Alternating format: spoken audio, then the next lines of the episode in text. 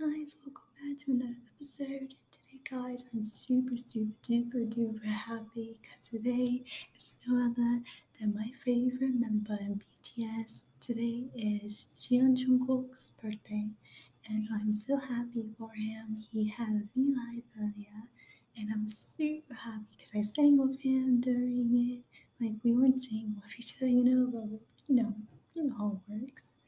But anyway, he celebrated his birthday a day earlier because today is actually August 31st, but um, in Seoul, if you did not know, um, they're a day earlier ahead of us. So today is actually his birthday in Seoul.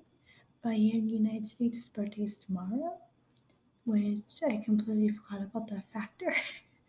so um, it was really, really fun to listen to him and what he had to say and everything. And yeah, I was really happy um, to see him so happy. Um, it was just really cool.